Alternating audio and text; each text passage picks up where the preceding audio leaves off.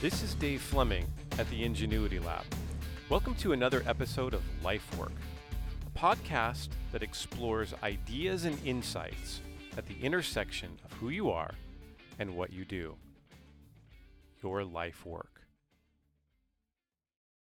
You are not your thoughts.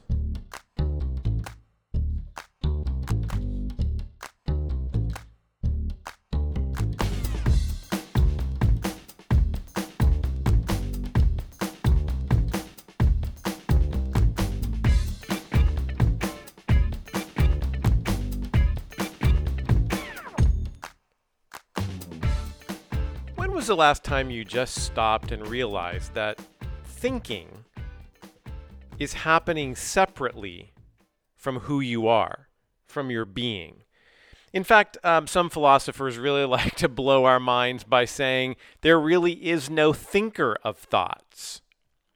Just sit with that one for a minute. What if there's no you? Some of my friends have been wishing this for a long time.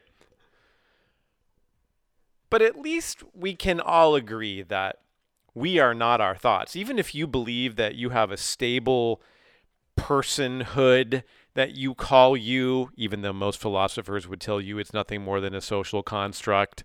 But let's say you really are a stable person moving through life and you are mm, able to locate that person and that personality in a way that makes you real and you're sure of it.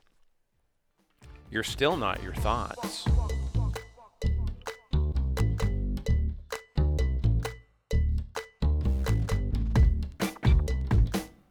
It's really easy to start equating who I am, me, with the thoughts that I think. I mean, it happens casually over time and innocently. We start to think a thought. We take it out for a walk. We hang out with a thought or a series of thoughts for a while. It may be about a particular group of people or about a particular kind of behavior when we see that behavior in the world then we we I can identify what that person is like. It's where biases come from. You know what a bias is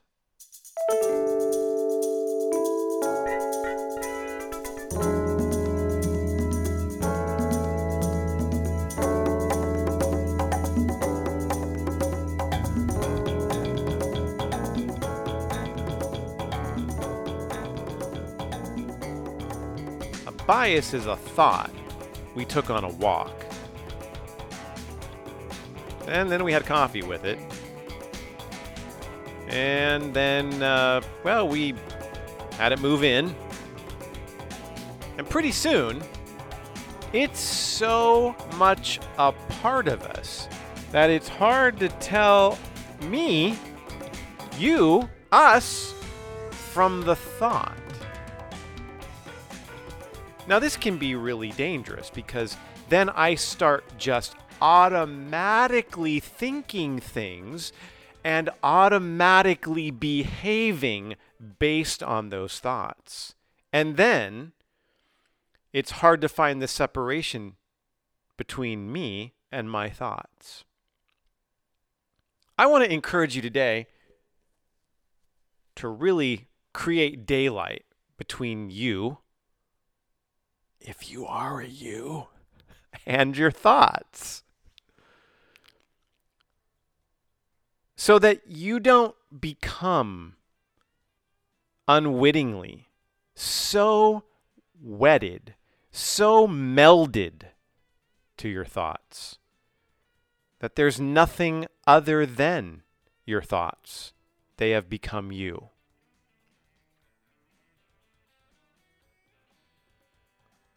Now, this is important for a, a, few reasons. One, when you're not your thoughts, you can evaluate them much more readily. Prejudices, prejudices are thoughts that we took for a walk and then they moved in, and then we have a certain view of people. And then anytime we see that group of people or a person that's representative in that group, mm hmm, yep, yep, that's what we think. Ah, there it is again. And then we have a bias that confirms that. And pretty soon, it's not that I'm thinking a thought, it's that I'm automatically believing something. So, the first reason that it's important to create daylight between you and your thoughts is so that you can evaluate them. You can really look at how you're thinking,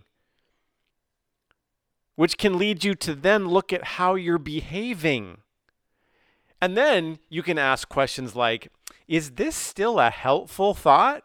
I mean, you've moved in years ago and and we've been hanging out, but is this really still a good thought for me to have or is it time for you to move on?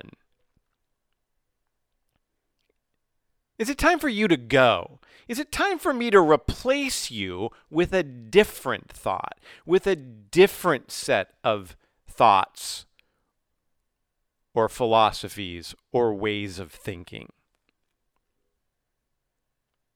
Then you can take new ideas out for walks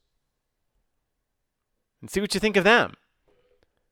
But this time, instead of just letting them become so wedded to you that you believe them and then they become you, you're able to, you know, keep a distance so they don't so define you. Now, this can be threatening this can be threatening.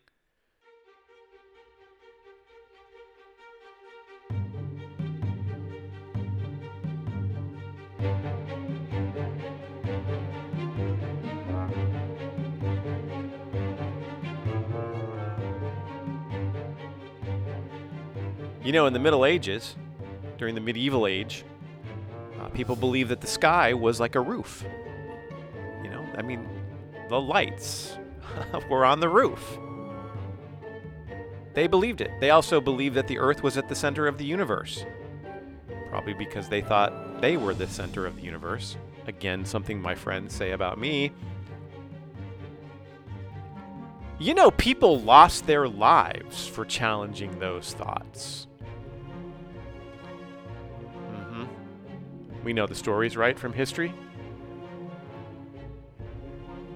You know why that happened? You know why people got so threatened by people saying the Earth is not at the center of the universe, even though we know it's not, right? Center of our our solar system. It's not. Why did they get so threatened by that? Lots of these people were religious. Why did they get so threatened? Because they had become their thoughts.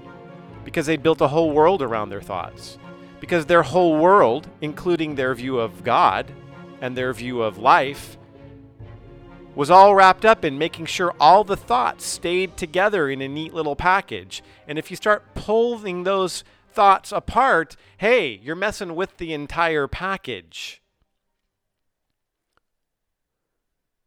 You know, so people came along and said, hey, uh, bad news. It looks like the sun might be at the center of our solar system. People got burned for that, murdered for that. Hmm. Today we still put a constellation of thoughts together into a philosophy or a set of beliefs. We judge the world and people through those beliefs.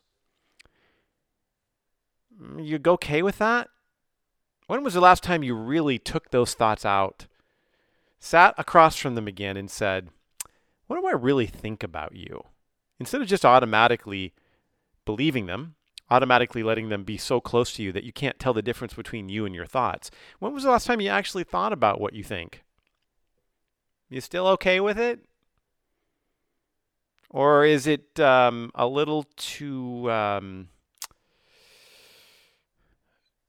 difficult to look at those things because it might start undoing a package of thoughts that could undo who I think I am. See why it's so important not to think that you are your thoughts.